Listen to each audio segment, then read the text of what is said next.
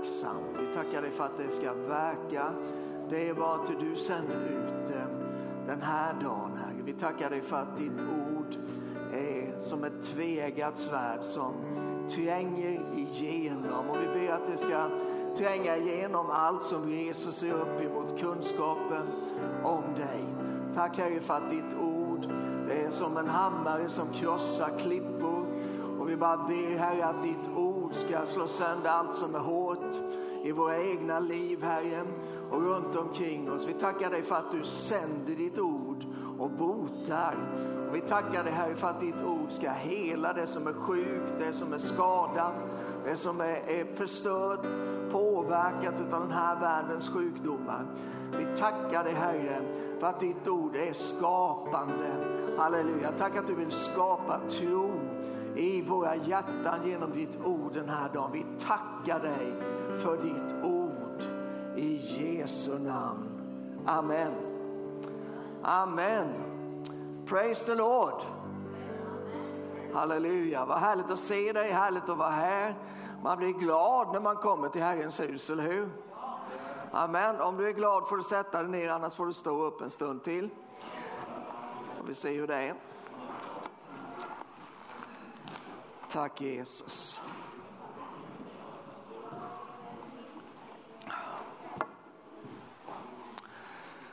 Eh, jag fick ett, ett uttryck till mig för säkert ett par, tre månader sedan.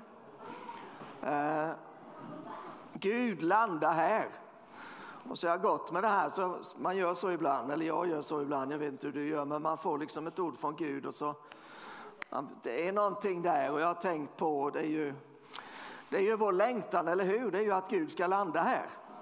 Eh, för ett år sedan så var vi mitt uppe i intensiva förberedelser för en konferens som hette Gud är här och som sen hände sista helgen i januari. Det var just syftet. Vi ville att Gud skulle få en landningsbana. Och det finns förstås många saker som är viktiga för att Gud ska landa. Vi är oerhört tacksamma att inte vi måste veta allting och ha allting på plats och ha rätt utbildning och, och känna rätt människor och så vidare för att Gud ska gripa in. Eller? Ja, för att då skulle vi vara illa ute, både du och jag. Eh, eh, så ehm, samtidigt är det ju så att Gud söker samverkan med oss. Det är inte oviktigt hur vi förhåller oss. Eh, när eh, Jesus kom till sin hemstad så förundrades han över att de inte ville tro på honom. Och han kunde inte göra några under där, står det och läsa i Markus evangelium. Så det har betydelse hur vi förhåller oss. Vi vet att Herrens ögon överför hela jorden för att han med sin kraft ska bistå dem som i sina hjärtan ger sig hän åt honom. Så att hängivenhet är någonting som kan få Gud att landa. Men det är det vi längtar efter, det är det vi fortsätter att gå för. Att Gud ska finna en landningsbana här. Men vi vet ju att för ett flygplan ska kunna landa bara så behövs det att det, vissa förutsättningar är på plats om det ska bli en säker landning. Att inte det ska bli en kraschlandning så behövs de här ljusen. Till exempel, jag såg framför mig när jag fick det här så såg jag framför mig en en bana som var uthuggen i djungeln och där fanns ju ingen elström så de hade tänt eldar ut med den här landningsstrippen då. Alltså, jag hittade jag ingen bild på det men den här bilden funkar ju eh, lika bra förstås eh, även om det är elström här. Men eh, eh när flyget kommer in så behöver det ju veta var är landningsbanan någonstans. Var ska jag, piloten fundera på, ska jag sätta ner kärran? Ja men då finns de här ljusen som tydligt visar vägen. Och Jesus har ju sagt till oss att vi är världens ljus. Så att eh, det betyder ju att eh, vi kan visa vägen för Gud och vi kan visa vägen till Gud. Men eh, när vi förberedde återigen då för ett år sedan för eh, konferensen så levde vi väldigt intensivt och har gjort både före och efter med orden från Jesajas 40 kapitel. Och vi ska inte läsa dem nu, men jag tror att du kan känna igen dem. Vi ska ta dem nämligen ifrån Nya Testamentet. Men det där är ord som återkommer på flera ställen i Bibeln. Man kan till exempel läsa i Jesaja 62 så står det Bana väg för folket, röj, röj en väg och rensa bort stenarna. Alltså, Gud vill att människor ska förbereda för honom. Och det var ju det som Jesaja 40 också talade om. Och nu vill jag läsa det idag ifrån Lukas, det tredje kapitlet och det finns med på nästa bild där Jonas. Då står det så här, som det står skrivet i boken med profeten Jesajas ord. En röst ropar i öknen, bana väg för Herren, gör stigarna raka för honom. Varje dal ska fyllas, alla berg och höjder sänkas, det krokiga ska rätas, ojämna vägar ska jämnas och alla människor ska se Guds frälsning. Det är ju på något vis målet, eller hur? Att alla människor ska se Guds frälsning. Alla människor ska få höra de goda nyheterna. Alla människor ska förstå vilket otroligt erbjudande som ges genom Jesus Kristus. Att bli räddad för tid och evighet. Att få uppleva upprättelse, förlåtelse, helande, frihet, glädje, seger, eh, frid. Allt det här som vi människor så många gånger saknar. Och självklart så finns den här, kan man, an, vad säger man? Man kan eh, använda de här tankarna om att höja dalarna och sänka höjderna och räta det som är krokigt och jämna det som är ojämnt på många olika eh, sätt. Men jag tror att när, när Gud ger oss det så kan man eh, alltid se framför allt en personlig tillämpning på det. Vi behöver, allting börjar ju med oss själva, eller hur? Vi, vi vill se förändring i samhället. Samhället är krökt, det är krokigt, det är perverterat. Ja, vi tänker vi måste rätta till det. Ja, amen. Men förutsättningen är att det som är krokigt och krökt och perverterat i våra egna liv, att det först och främst. Och, och eh, vi tänker väckelse och vi tänker väckelse. Vi, eh, människor vaknar upp över att Gud är verklig och tar emot Jesus som sin frälsare och Herre. Ja, absolut. Men när, när Johannes döparen, som ju på något vis personifierar de här bibelorden om och bana väg. När han kommer så, så säger Gabriel till hans pappa Sakarias redan innan han är född, så säger han om Johannes att han ska skaffa ett folk som är berett åt Gud. Och han vänder sig inte till hedningarna någon annanstans utan han vänder sig till gudsfolket när han börjar sin tjänst. Och där håller han sitt fokus hela tiden. Och då tänker jag att Idag ska vi bara göra en liten personlig tillämpning på de här, på dalarna och höjderna och krökarna och stenarna eller ojämnheterna.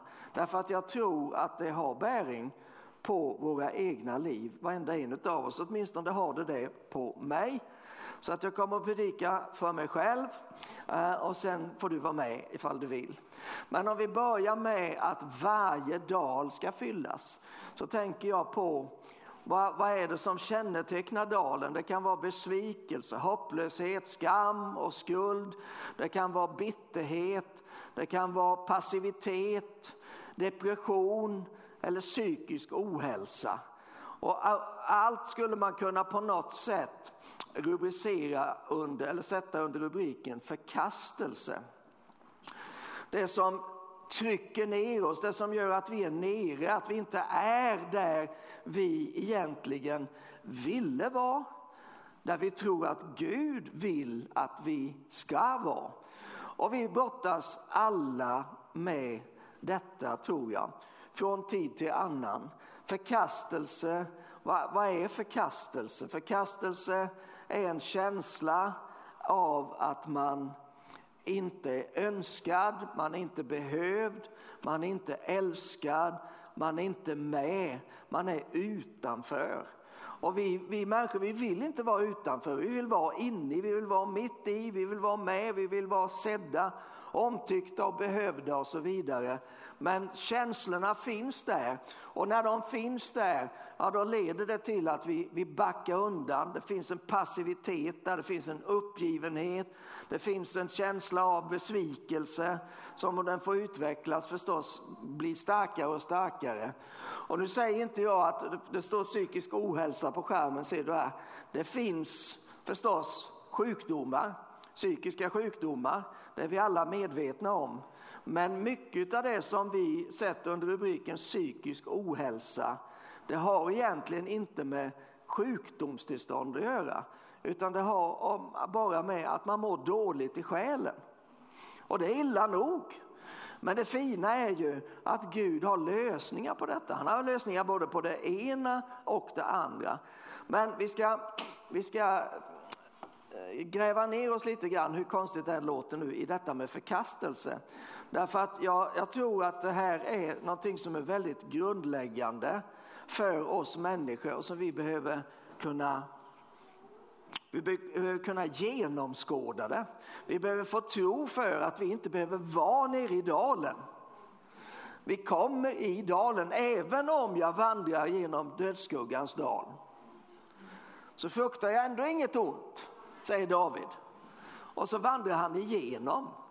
Så visst kommer vi där, men jag tänker på redan i, precis i början på Bibeln så kan man se det här dyka upp tycker jag. Eh, om man tittar på i tredje kapitlet i första Mosebok så möter vi Adam och Eva. Och de möter ormen. Och ormen frestar dem och de faller. Och då står det så här i vers 8. Eller först kan vi läsa i vers 7. Då öppnades ögonen på dem båda och de märkte att de var nakna. De blev medvetna om sig själva på ett väldigt felaktigt sätt. Jag tror att de hade ett självmedvetande innan, det skulle vara väldigt konstigt. Men här blir de medvetna om någonting som saknas dem. De märkte att de var nakna. De fäste ihop fikonlöv och gjorde sig höftskynken. De kände ett behov av att dölja sig själva. Vid kvällsbrisen så hörde de Herren Gud vandra i lustgården och mannen och hans hustru gömde sig för Herren Guds ansikte bland lustgårdens träd. Men Herren Gud kallade på mannen och sa till honom, var är du? Han svarade, jag hörde ljudet av dig i lustgården och blev rädd eftersom jag är naken. Därför gömde jag mig. Adam drog sig undan och när vi läser historien fortsatt så ser vi också att han började skylla på andra. Han hade ju bara Eva att skylla på. Men Eva fann på råd och skyllde på ormen, eh, vilket ju på sätt och vis var alldeles sant. Men det där att, att liksom peka på någon annan, det hör ihop med det här med förkastelse. Det kan vara på olika sätt. Ja, ofta blir det jämförelser. jämförelse, man säger ja, men jag är inte sämre än vad han är. Kanske lite bättre. Men roten är det att man är otillfredsställd med sig själv. Man mår inte väl eh, med sig själv. Och går man sen vidare i nästa kapitel så eskalerar ju synden för den har alltid den funktionen eller det sättet. Så där har vi det första mordet eh, och det är Karin som slår ihjäl sin, sin bror och så kommer efter att det här har hänt så, eh,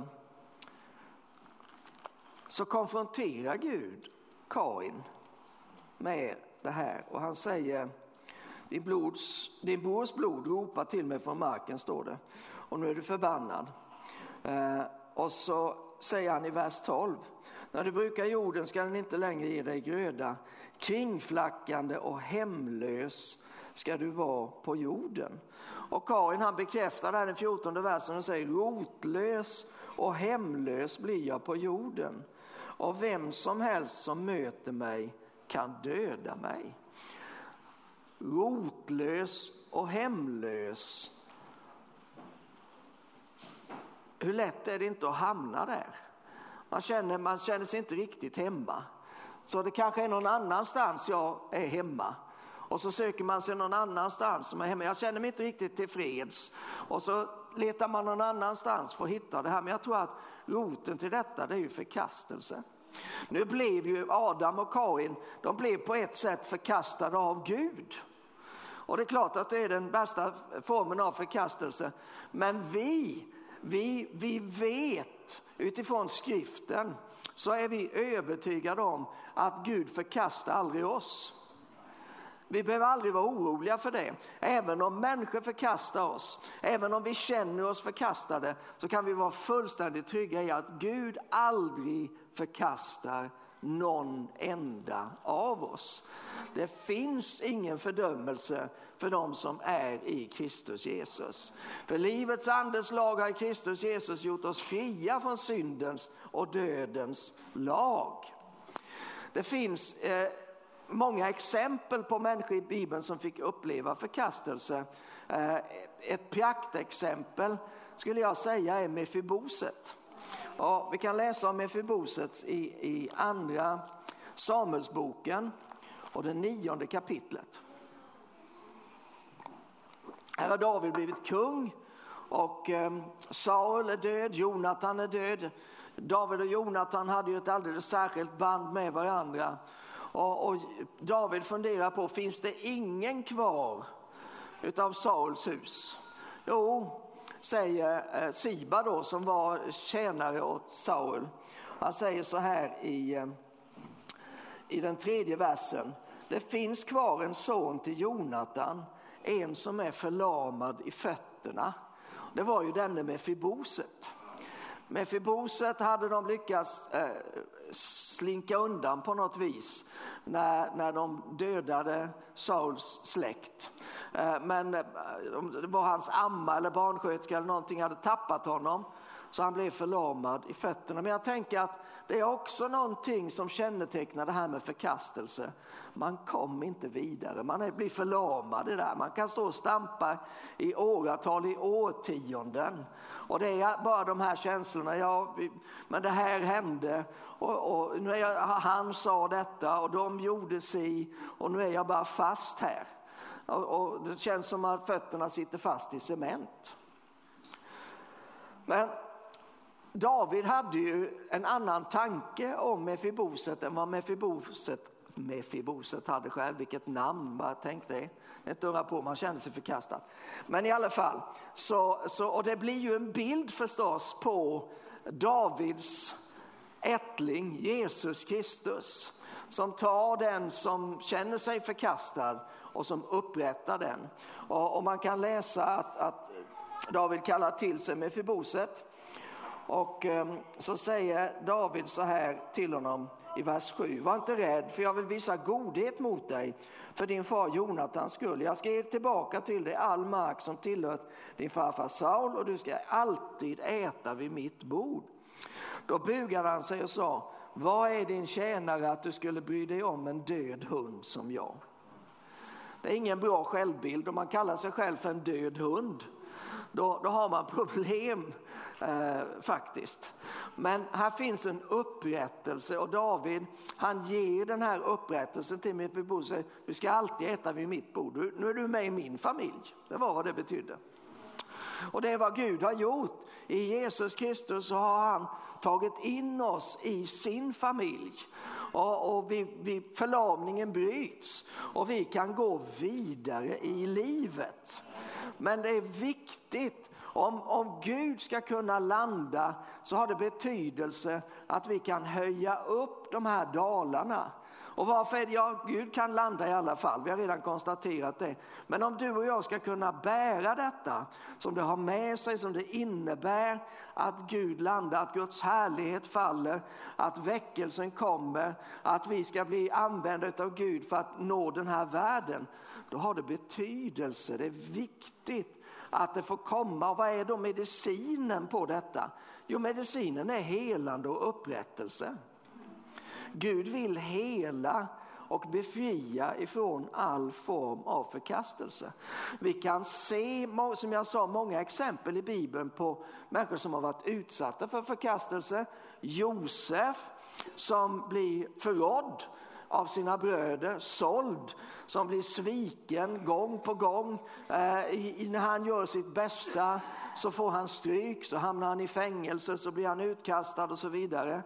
Men på något vis så lyckas han ändå hålla sig fri ifrån. Han upplever säkert förkastelsen. Han är en människa, han har känslor, det är tufft. Men på något vis så håller han ändå fast vid, i Josefs fall så, så handlade det om att han höll fast vid de drömmar som Gud hade gett honom. Där fanns en säkerhet i det. Herrens namn är ett starkt torn, den rättfärdige flyr dit och var det beskyddad. Typ så står det i Ordspråksboken. 18 och 10 eller 10 och 18. Så det finns möjlighet att klara sig från detta. David som vi talade om, kung David, han var ju också förkastad. Eh, han var till, till den grad förkastad att hans egna män ville stena honom. Och de grät tills de inte kunde gråta mer, både han och männen. Men så står det att då hämtade Davids styrka i sin Gud. Han var alldeles ensam, men han visste jag är inte ensam. Jag står inte själv i detta. Jag har någon att vända mig till och han hämtade styrka i sin Gud. Och Jesus, om någon var förkastad så var det väl Jesus. Så står det i Jesaja 53, han var förkastad av människor. Han var som en som vilken, för vilken man skyler sitt ansikte. Så föraktad att vi höll honom för inget. Så vi är i gott sällskap. Men Gud vill, och det, det, det första jag vill att du ska ta med dig från det här budskapet idag. Gud vill hela all form av förkastelse i ditt liv. Förkastelsen kommer hit men inte längre. Och jag bara ber till Gud att tro ska födas och växa i ditt hjärta. Att du inte behöver vara ett offer för förkastelsen, utan att du kan komma upp ur dalen. Gud vill gripa in. Och han kommer, när han kommer så kommer han med sitt ljus som lyser i mörkret. Men han kommer också med den nya skapelsen. Och Gud vill att vi ska förstå kraften som finns i den nya skapelsen. Vad det innebär att vara ett Guds barn, att bli rättfärdiggjord genom Jesu blod. Han vill att vi ska förstå detta. Vi behöver få vårt sinne, våra tankar, vår, hela vårt liv genomsyrat av vad Gud säger om oss. För vi kan säga saker om oss själva, andra människor kan säga saker om oss, men det är vad Gud säger som är det avgörande. Känner du igen dig i något av de här orden? Jag bara, jag bara plockade några som kom för mig. Um, besvikelse, depression, hopplöshet, skam. Om du kände igen dig i något av detta så beror det på att förkastelse har kommit emot dig i ditt liv. Och då ska du veta utan skuggan av ett tvivel att Gud han vill möta dig precis där du är. Han säger inte gör dig fri från skulden och, och, och, och bitterheten först. Så får du komma till mig sen. Utan han kommer till dig mitt i mörkret, mitt i besvikelsen, mitt i smärtan. Så kommer Gud till dig och så säger han ge det till mig. Låt mig få ta det. Så det var Dalarna. Varje dal ska fyllas. Varje dal ska fyllas. Dalen i ditt liv ska fyllas, i mitt liv.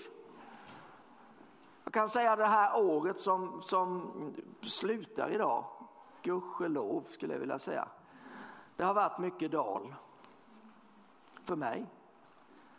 absolut. Men eh, varje dal ska fyllas. Men ska vi ta det rakt motsatta då. Nu ska vi alla höjder ska sänkas, eller vad var det vi stod? Alla berg och höjder sänkas. Då blir det en ny bild. Vad är detta då? Alla berg och höjder, det kan vara stolthet, oförsonlighet, självhävdelse, kritik, kontrollbehov, respektlöshet. Allt som skulle kunna hamna under rubriken självcentrering. Vi lever ju i en tid, i en värld som präglas av väldigt mycket individualism och väldigt mycket fokus på individen, på jaget. Um, jag kommer ihåg, det var väl redan på, på 90-talet så fanns det stor, fanns en affischkampanj, den gick i hela Europa, vi åkte ju mycket på missionsfältet då. Och så, och så var det någon som stod med en Magnumglass och slickade på den eller sög på den eller vad de nu gjorde. Så stod det Jag och min Magnum. Det var liksom bara, det var så bara egocentrerat som det kan bli. Jag och min Magnum. Du ska inte tro att du ska röra min Magnum för den är så bra så den har jag för mig själv. För det är ändå jag, jag är så värd den. Because you're worth it. En annan reklam där för något smink. Det här präglar vår värld och det är lätt att det präglar oss också. Därför att det finns ju någonting i oss och ibland är detta en följd av dalen. Det är en följd av förkastelsen. Vi försöker kompensera eh, och så lyfter vi fram oss själva, för oss själva, kanske för andra, kanske till och med för Gud. Men det följer saker med som absolut inte är bra. Eh, man funderade under de första århundradena om olika synder, vad som är de värsta synderna. Och det är väl en vansklig väg att gå det där. Därför att det är lätt att kanske missa en del saker och, och eh, därmed också bli utsatt för dem. Men man kom fram till, jag tror det var på 1600-talet, så gjorde man en lista. Det var den första syndakatalogen möjligen. Eh, eh, och det var de sju dödssynderna. Det var utifrån att var väl var det Judas som skrev i sitt brev att det finns synd som inte är till döds. Eh, och då kan man ju be för varandra då så att det liksom blir bättre. Men, men eh, oftast när man läser den där listan så finns det en synd som, som hamnar först. Och det är stolthet. Stolthet, eh, det är ju någonting som kan vara ganska bra. Man är stolt över sina barn. Man är stolt över att man, det går bra i församlingen eller på företaget eller man är stolt över att man har fått betyg som är bra i skolan och så vidare. Men det finns något väldigt bedrägligt i detta. Det tar fokuset bort ifrån det som är det viktigaste och så tenderar det att sätta fokuset på jaget istället. På något vis så, så blir man påverkad på ett sätt som man inte skulle bli. Och med detta så följer en hel räcka av andra saker som sticker upp och som sticker förstås i ögonen på andra människor men som jag också skulle vilja säga som sticker i ögonen på Gud. Man tappar respekten. Man tappar respekten först för andra människor och så tycker man att ja, men jag har ju rätt så att då kan jag ju säga att jag har rätt och då kan jag ju säga om någon säger emot då kan jag ju säga riktigt ordentligt att jag har rätt. Och så kommer kritik utifrån det eh, och så det här eh, måste man ju på något vis leva upp till eller hålla reda på och, och, och liksom hålla tag i det här som man har erövrat. Så då, då börjar man att kontrollera och då kontrollerar man till syvende och sist också andra människor. Allt det här är ju under rubriken självcentrering. Och vad, vad handlar det om? Ja, det handlar om att känna att man behöver hävda sig, att man vill synas, att man vill höras, att man vill få sin vilja igenom. Och det vill vi väl alla, eller hur? Man behöver inte bli särskilt gammal, typ två år eller någonstans där va. Kan själv!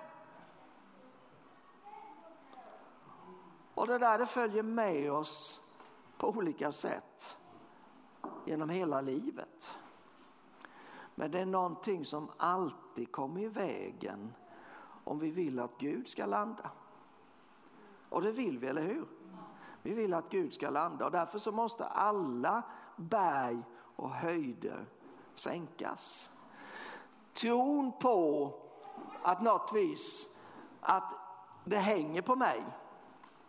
Det kan vara skönt att slippa den men, men vi, vi, vi, vi tenderar ibland att övervärdera oss själva, vår egen del i någonting. Och det, det är ju väldigt bra om vi kan bli av med det, eller hur? Karin, vi går tillbaka till honom, han sa så här, ska jag ta vara på min broder?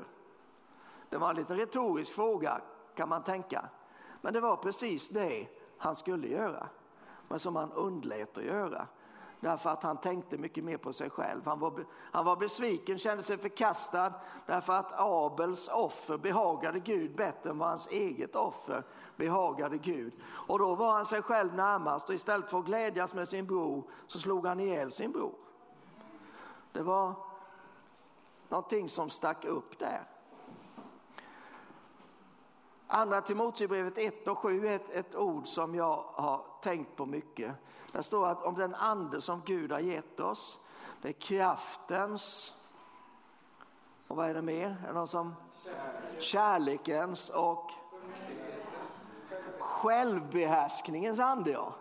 Tänk att Gud har gett oss en ande som kan behärska egot. Är inte det skönt? Fast det är inte alltid han får göra det, eller hur? Det är inte alltid han får göra det i, i, i mitt liv. Jag tänkte också på, i samband med detta så tänkte jag på Ordspråksboken, det sjätte kapitlet, det står så här vers 16 och framåt. Sex saker är det som Herren hatar, sju som han avskyr. Det pekar ju lite på de här dödssynderna då, även om de inte korrelerar helt. Men stolta ögon, en falsk tunga, händer som spiller oskyldigt blod, ett hjärta som smider onda planer, fötter som skyndar till det som är ont, ett falskt vittne som främjar lögn. Vi kan alla hålla med om att det här, det här är inga bra grejer, eller hur? Det har med lögn och, och, och, så vidare att göra. Men det går ju tillbaka till stolthet. Men så fanns det en, det sjunde då, den som skapar gräl mellan bröder, det har Gud svårt för. Men hur lätt är det inte att det blir gräl mellan bröder? Jag har bara en bror, men vi har, vi har nog sällan grälat. Jag kan knappast påminna mig att vi har gjort det. Men om vi tar bröder i en mer allmän bemärkelse och vi tänker på oss som eh, Kristi församling. Hur vanligt är det inte att vi grälar? Att ja, men ja, här hos oss, här är det ju så och det, här är mycket bättre. Eh, och, och, fattar du inte? Och varför tror du inte på detta? Du måste ju tro på detta. Men Gud hatar detta därför att det framhäver egot. Det har självcentrering till sin grund. Det finns förstås bibliska exempel också på detta. Jag tänker på Aron och Miriam. De blev lack på att Mose, deras bror, som dessutom var lillebror, att han skulle ha liksom gräddfilen. Att det var han som skulle gå in i uppenbarelsetältet och prata med Gud. Och så sa de, så till slut kom de fram till, vad är, vad är det för skillnad? Det är väl ingen skillnad på honom och oss? Gud talar väl till oss med? Det var likadant med Kora, Datam och Abiram eller vad de hette. Koras söners uppror. Det var samma idé. Och det är väl självklart att Gud talar till oss var och en, men just den inställningen, den udden i det hela, det gjorde att Gud tog väldigt, väldigt allvarligt på det. Eh, Aron han kom ju lindrigt undan men Mirjam, hon fick spetälska. Och Koras söner, ja, där öppnade, det hände någonting som aldrig har hänt varken förr eller senare. Att jorden öppnar sig och slukar upp alla de här som gjorde uppror.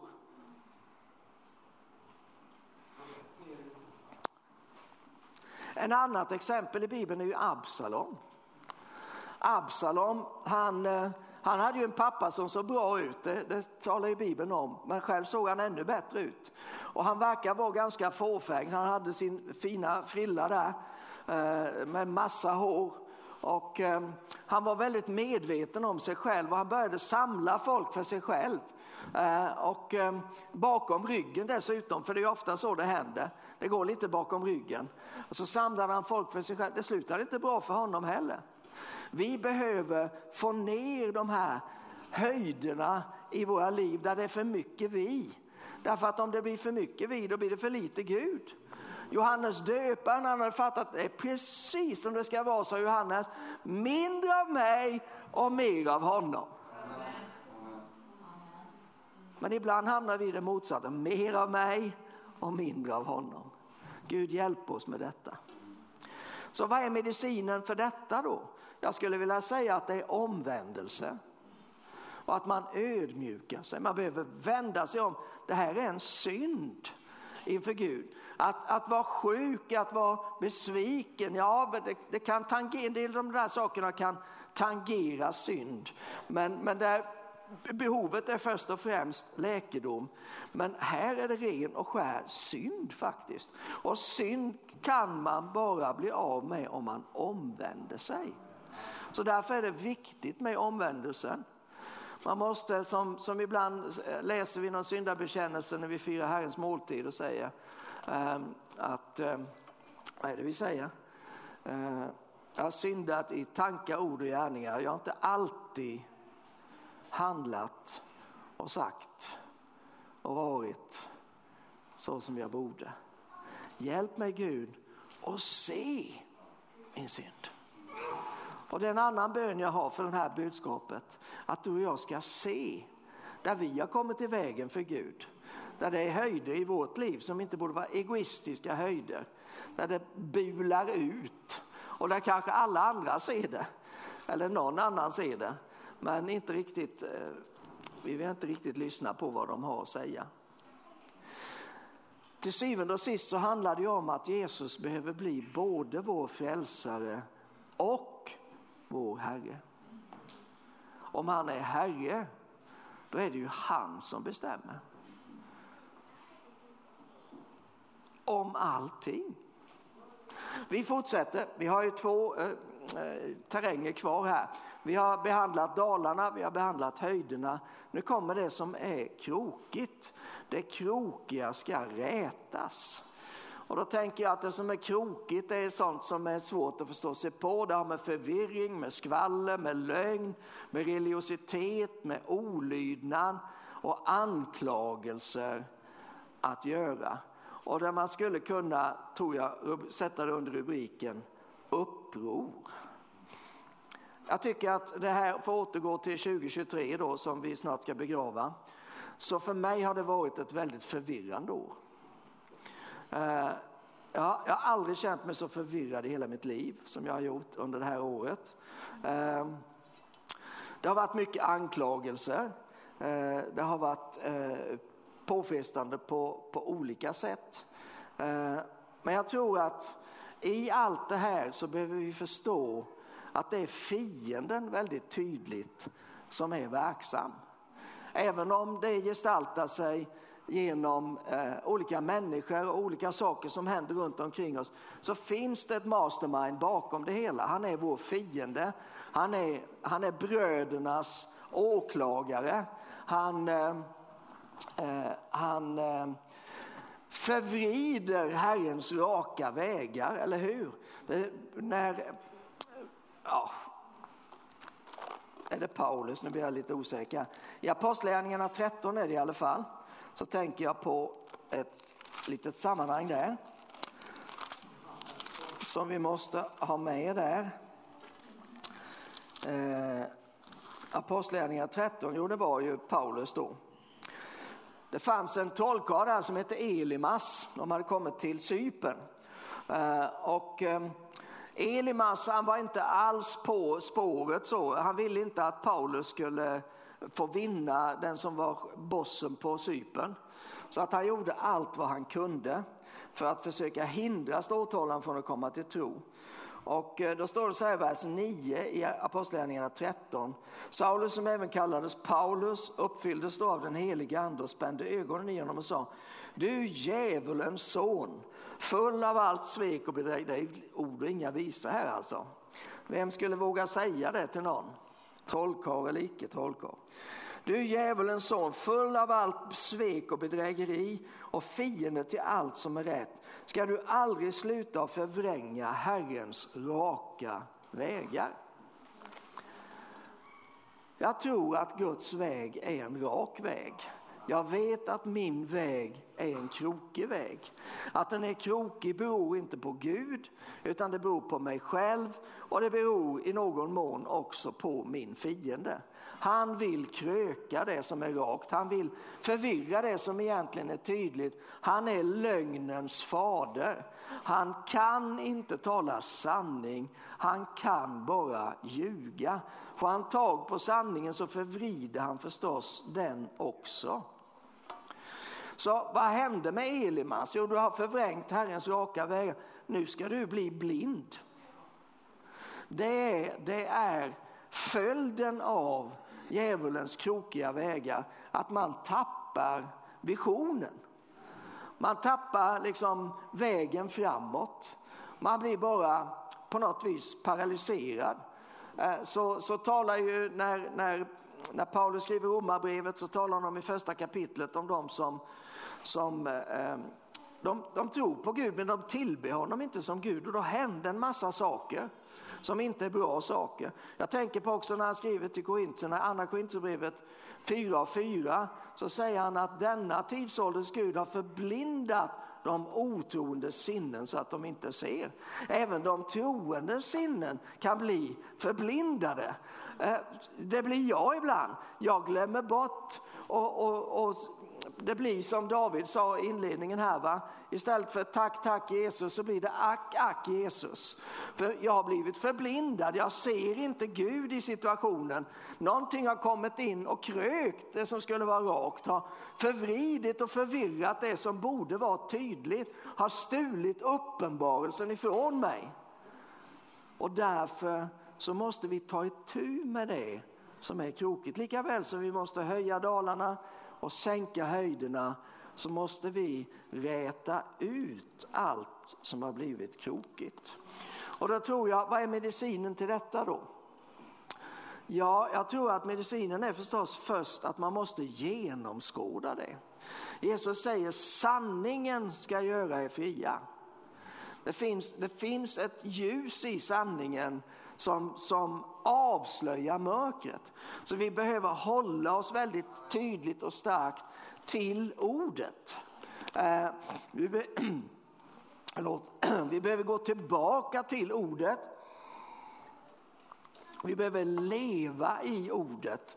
Josua, han skulle ju inta någonting som var ointaget men som Gud hade lovat. Och, och Gud är så oerhört tydlig med honom och säger du får inte låta den här boken vara skild ifrån dem. Tänk på den både natt och dag. Du måste hålla allt som är i den för att det ska lyckas det här. Och så, då kan du vara frimodig. Då behöver du inte vara rädd för någonting. Men det är otroligt viktigt. För att om vi gör det, då kan vi se vad är det som är rätt. Vad är det som är fel? Annars då, ja men han sa det och de sa detta och jag fattar, ja, vad är det som är det känns som allt är rätt eller inget är rätt eller jag har ingen aning om vad som är rätt och fel, vad som är upp och ner. Men om man håller sig till ordet, då kan man veta vad som är rätt och fel. När man har gjort det så vill man också vara noga med att faktiskt ta avstånd ifrån det som är fel. Det går inte bara att veta att det är fel utan man måste aktivt fjärma sig ifrån det tror jag. Man behöver vända ryggen åt det, man behöver, man behöver kanske avsäga sig det. jag vägrar att ha med de här lögnerna att göra. Jag vägrar att den här förvirringen ska påverka mitt sinne, min själ. Eh, jag säger nej till detta. Jag står det, jag tar aktivt ställning emot det här. Därför att Gud har gett dig och mig en auktoritet. Vi är inte, vi är inte ett offer liksom i en kosmisk kamp mellan Gud och, och djävulen eller mellan ljuset och mörkret utan vi är en aktiv del i detta. Vi har fått auktoritet. Vi, vi kan... Eh, eh Lukas 10 och 19. Se, jag har gett er makt att trampa på ormar och skorpioner och stå emot fiendens hela härsmakt och han ska inte kunna skada er. Ja, det kunde man kosta på sig ett amen på det. Det är ju helt fantastiskt. Men vi behöver stå emot. Det sker inte bara därför att det står i Bibeln, det sker därför att vi tar Guds ordet och ställer oss på det och säger nu står jag emot detta i Jesu Jag tar inte emot det. Där, där kan man ju hamna ibland, där har jag hamnat. Bara kom emot mig, stånga mig, liksom bara kör över mig. I dalen där när man ömkar sig själv som bara den då. Va? Och, ja, ingen fattar hur jobbigt jag har det. Kom emot mig. Men vi ska inte ta emot det, vi ska stå emot det. Amen. Vi går till nästa bild för nu ska vi jämna det ojämna. Ojämna vägar och då sätter jag rubriken först och, och tänker att det handlar ganska mycket om balans. Balans är någonting som intresserar mig. Inte balansgång för det har jag aldrig varit särskilt bra på.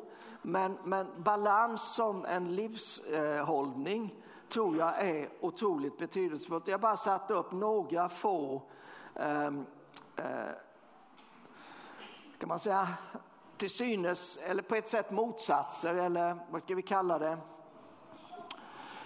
Olika delar som behöver balanseras. Vi har ju förstås det som Bibeln ger, till exempel skriver Jakob i sitt första kapitel om det, att vi behöver både höra och göra.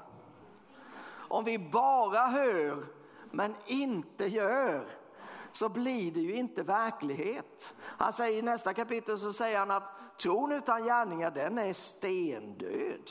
Det har liksom ingen betydelse hur mycket du tror om inte du omsätter tron i praktiken. Och det kan du göra på massa olika sätt.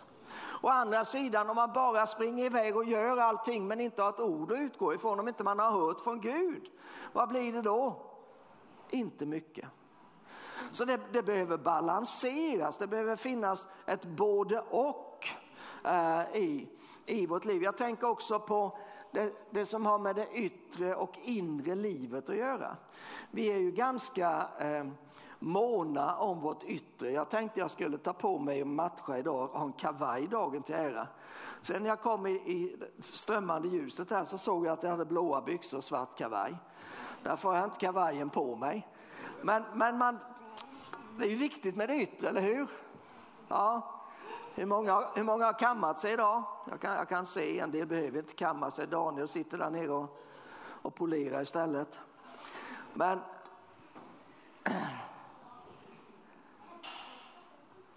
egentligen så glömmer vi, eller det är lätt hänt, jag kan säga så här.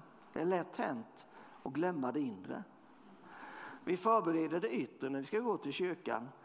Men det kanske är ännu viktigare att förbereda det inre.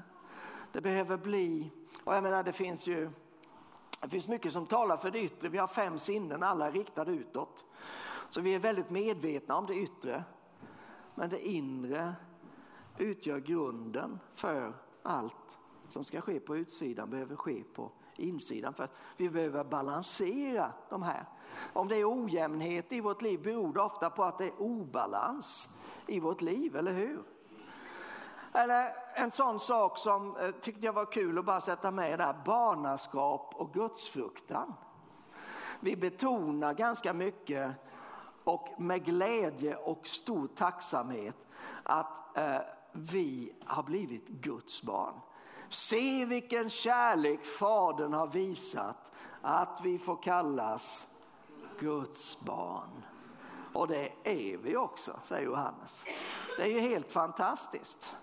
Men i kölvattnet utav det så kan ju komma det faktum att vi glömmer bort vem Gud är mer än vår far. Att han är också domaren, att han är värd att det behövs fruktan, det behövs Guds fruktan i våra liv. De där två sakerna behöver balanseras, eller hur? Eller vi tar ordet och anden. Vi kan tala om det, det um, karismatiska eller det evangeliska. Vi behöver både och. Vi kan prata om evangeliet och diakonin, det vill säga vid förkunnelsen av ordet, men det behöver också ges ut till dem som, det behöver omsättas väldigt praktiskt till dem som har behov. Vi kan göra den här listan väldigt, väldigt lång. Men sen är det inte alltid att balansen ligger i jämvikten. För det beror sig också på vilken sak som väger tyngst. Och då tänker jag på till exempel det nuvarande och det tillkommande som står där under balans. Det nuvarande det är ju livet här på jorden, det är det här vi är just nu. Samtidigt så säger Bibeln oss att alla som tror på Jesus, de har blivit medborgare i Guds rike och de är lovade en evighet tillsammans med Kristus. I, om det nu är himlen eller på den nya jorden eller vad det är. Men då är det inte så att det är 50-50. Livet här på jorden, ja, det, är, det är halva evigheten och livet i himlen är den andra halvan. Utan här är en försvinnande liten del som är på jorden. Men risken är förstås att vi blir så upptagna med den att vi glömmer bort att den oändligt stora delen av vårt liv den finns tillsammans med Gud i den himmelska världen. Så vi får inte sluta att tala om himlen. Tala om att Jesus ska komma tillbaka. Tala om evigheten.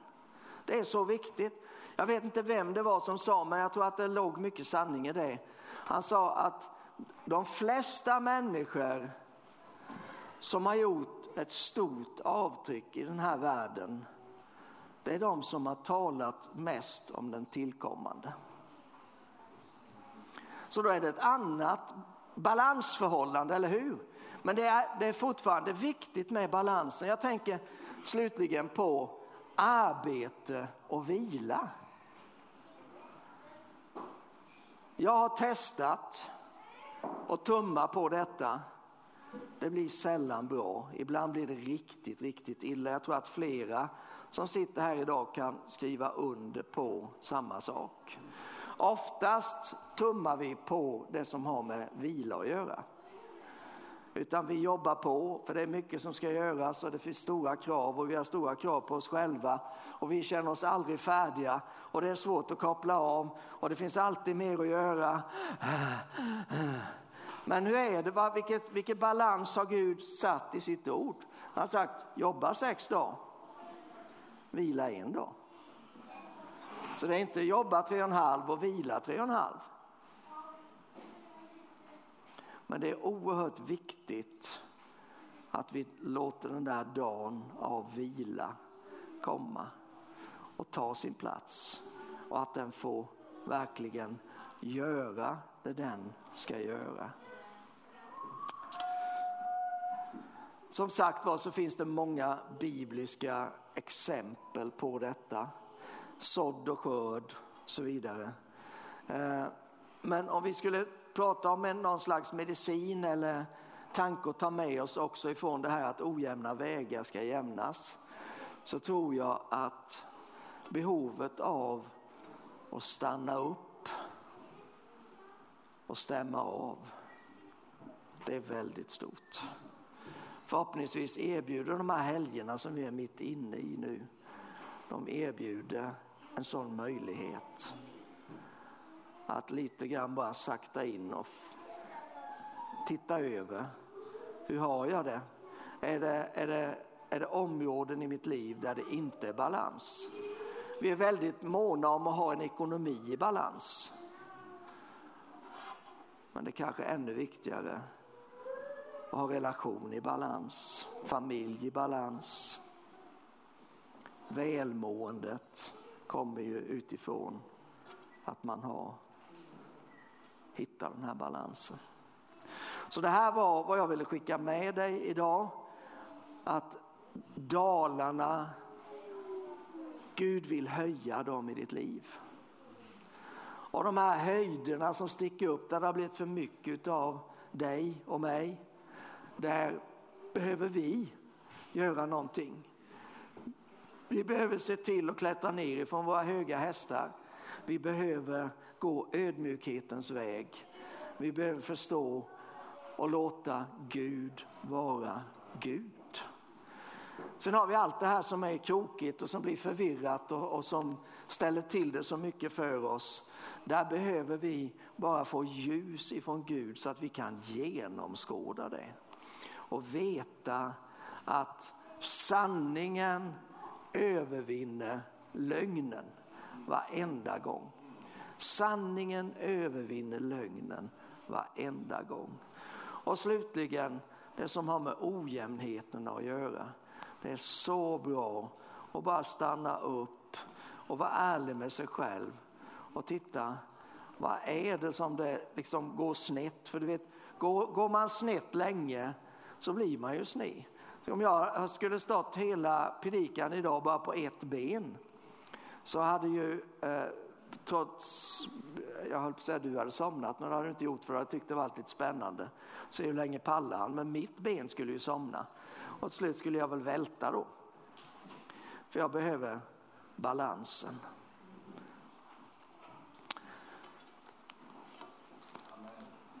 Vi vill fortfarande att Gud ska landa här. Det är fortfarande vår bön, det är fortfarande vår tro att Gud faktiskt vill landa här på den här platsen. Och eh, än en gång så måste inte allt vara perfekt för att han ska kunna landa. Men det är ganska viktigt att vi gör vad vi kan för att bana vägen för honom. Och först och främst i vårt eget liv. Jag tänkte också att innan, vi, innan jag går ner och sätter mig så skulle jag vilja blicka lite framåt. Eh, och eh, jag tror att det var Gud som bara eh, på morgonen idag eh, när jag satt och förberedde det sista med det här budskapet så, eh, så bara såg jag en länk som jag hade sparat som var flera år gammal. Eh, så tänkte jag undra vad det är, en Facebook-länk var det. Man blir ju tveksam bara man ser det där eh, Facebook. Så tittade jag på den och så visade det sig att där fanns en profetia som kom i slutet på 2018 tror det var den första november, men det har nog mindre betydelse. Men när jag lyssnade på den profetian kände jag, men det här, det här är nog ett ord som vi kan ta till oss, som vi behöver ta till oss. Så jag tänkte vi skulle lyssna på den profetian nu, den är sex minuter lång och en sekund. Och eh, med lite hjälp här av Jonas så ska vi få del av den. Det går undan nu. Så att lyssna noga.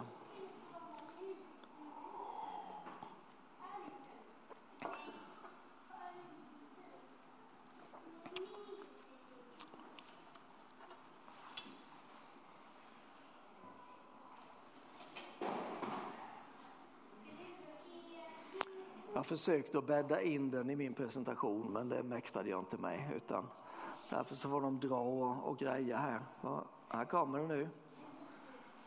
Se.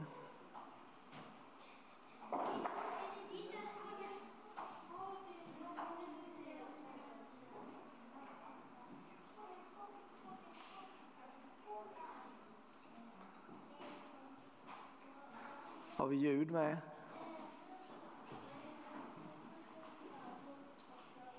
They shall not be outside, but they will be inside the ark of my presence. You have become drunk with the cares of this life. and you are troubled in mind and spirit, says the Lord. You are troubled by the things you have come to believe will be beyond your reach, but you must know that I have heard your prayers from the first day you came to me with tears and a trembling heart about your concerns. I have already answered the very thing that you are anxious about. Your seed will touch many. They have been chosen from long ago. They will emerge at the hour of my choosing. These children of yours will be almost unrecognizable to you because I will anoint them to do exploits. They will know me and they will accomplish all I have laid my hand on them to do. Not only will they do great things, but they will be in the company of those I am raising up who also will do great things. They will be friends with mighty evangelists. They will be friends with anointed psalmists, as well as highly anointed, influential Christian leaders. And God said your children and your grandchildren will meet together regularly to share amazing stories of breakthrough and answered prayers. And some of their stories, God said, will even exceed your own stories.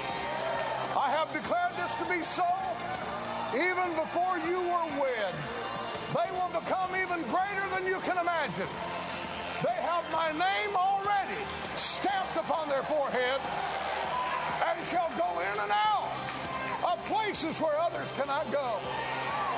As for you, you have fretted and grieved about what kind of footprint you will leave behind.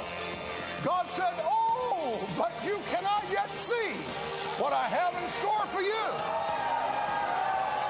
Your previous footprint cannot compare to what God is going to do. I have already declared you're in from your beginning. You are attempting to see in a dark place where my glory has not yet fully arisen upon what I'm going to do with you. You're looking through a glass darkly. My golden light will arise upon you and shall be seen upon you.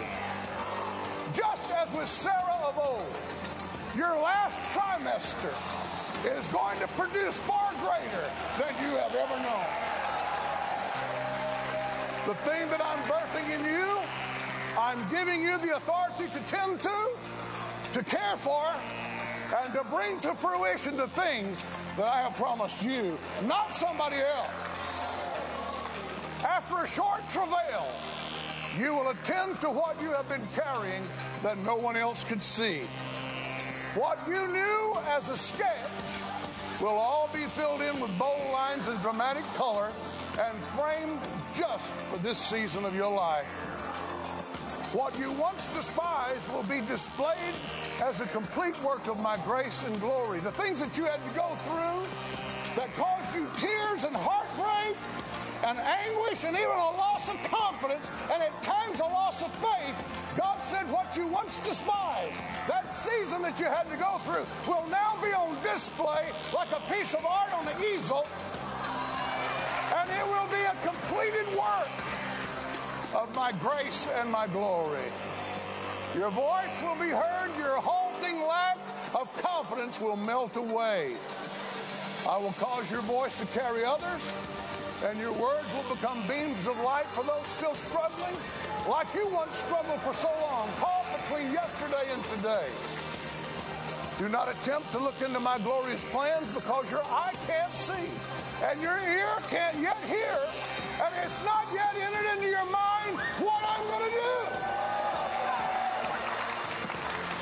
What I have for you has appeared to you as a bucking stallion that you were unable to get on and ride. But when you finally mount the season that I've been preparing for you, you'll find out it wasn't the horse at all that wasn't ready, it was you. You'll mount up with ease, and your latter footprint will be far greater than all the previous misunderstood years. Only those who have been meek will ride with me in that day that I have declared and revealed unto you. This day I have measured you, I have marked you and yours, and I will give you my hidden manna so that you may have the strength for the days ahead. Rejoice. I have not only hidden you in my pavilion, but I have hidden your sons and your daughters, and they shall abide under the shadow of my wings. I, the Lord, am more able to perform what I have promised.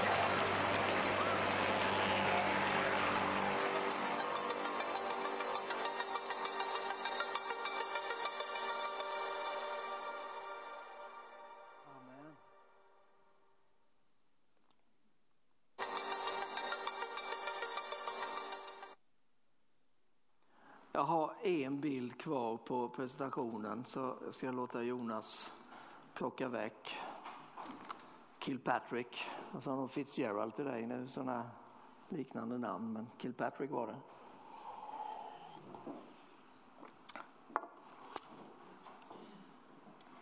som också är ett profetiskt ord som eh, kom här i församlingen för kanske tiotal år sedan, åtta, tio år sedan. Som eh, Åsa kom och visade mig här eh, bara precis före jul. Vi ska se om vi kan lägga upp det, ska jag läsa det för dig för det är lite, det är lite svårtytt. Men det är bra.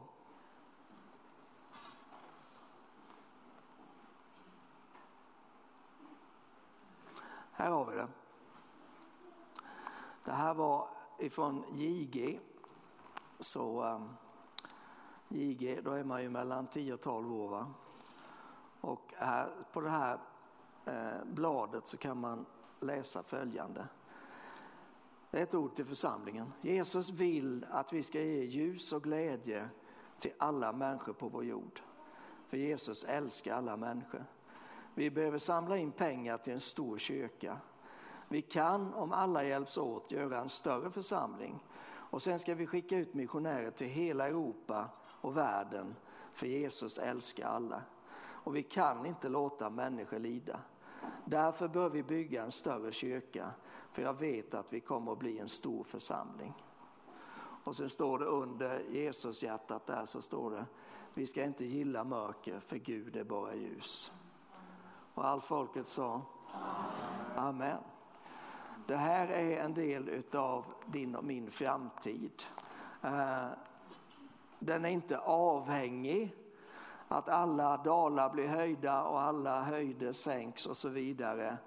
Men det har stor betydelse vad vi låter Gud göra i vårt liv. Så ska vi be tillsammans. Himmelske Fader, jag tackar dig för ditt ord den här dagen. Jag tackar dig Herre att du vill möta med oss Eh, när vi brottas med förkastelse, med mindervärdighet, med besvikelser och, och, och, allt som har med dalen att göra. Jag tackar dig Herre för att du är hos oss när vi är i dalen. Tack för att du har gett oss din käpp och din stav. Du är där och tröstar oss, men vad mer är, du vill leda oss igenom dalen. Och jag tackar dig Herre för att dalar ska fyllas. Tackar Herre för dalarna i våra liv ska fyllas, fyllas utav ditt välbehag, fyllas av din, ditt helande, eh, din upprättelse. Jag tackar dig för det Herre. Och jag ber Herre att vi ska kunna se eh, och göra upp med allting som sticker upp av oss själva i våra liv. Att inte stoltheten och självtillräckligheten och fokuset på oss själva ska ställa sig i vägen för vad du vill göra. Hjälp oss Herre att se detta. Hjälp oss Herre att, att omvända oss från det. Eh, att gå bort ifrån det. Och Herre så tackar vi dig också för att du vill uppenbara över oss eh, eh, ljus, Herre, som lyser in i mörkret runt omkring oss. Där vi är förvirrade, där lögner har, har talats ut och där vi varken vet ut eller in och där vi, vi tvekar på vilken väg ska vi gå, vad är rätt, vad är fel. Gud, låt bara ljuset lysa in i allt detta. Vi tackar dig för din sanning. Vi tackar dig för din sanning. Låt sanningen segra över all lögn. Vi ber om det i Jesu Kristi namn.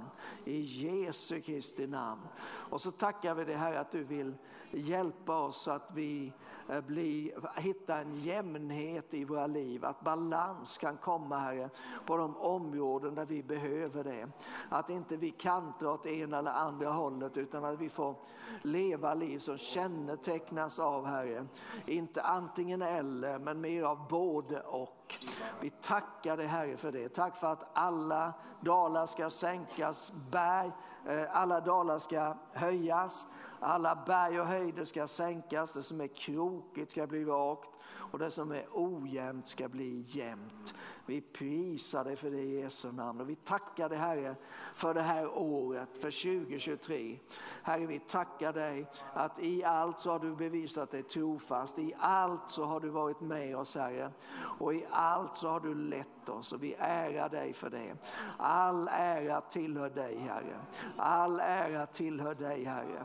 Vi tackar dig för det som ligger framför. Tack för de profetiska ord som du har gett oss Herre.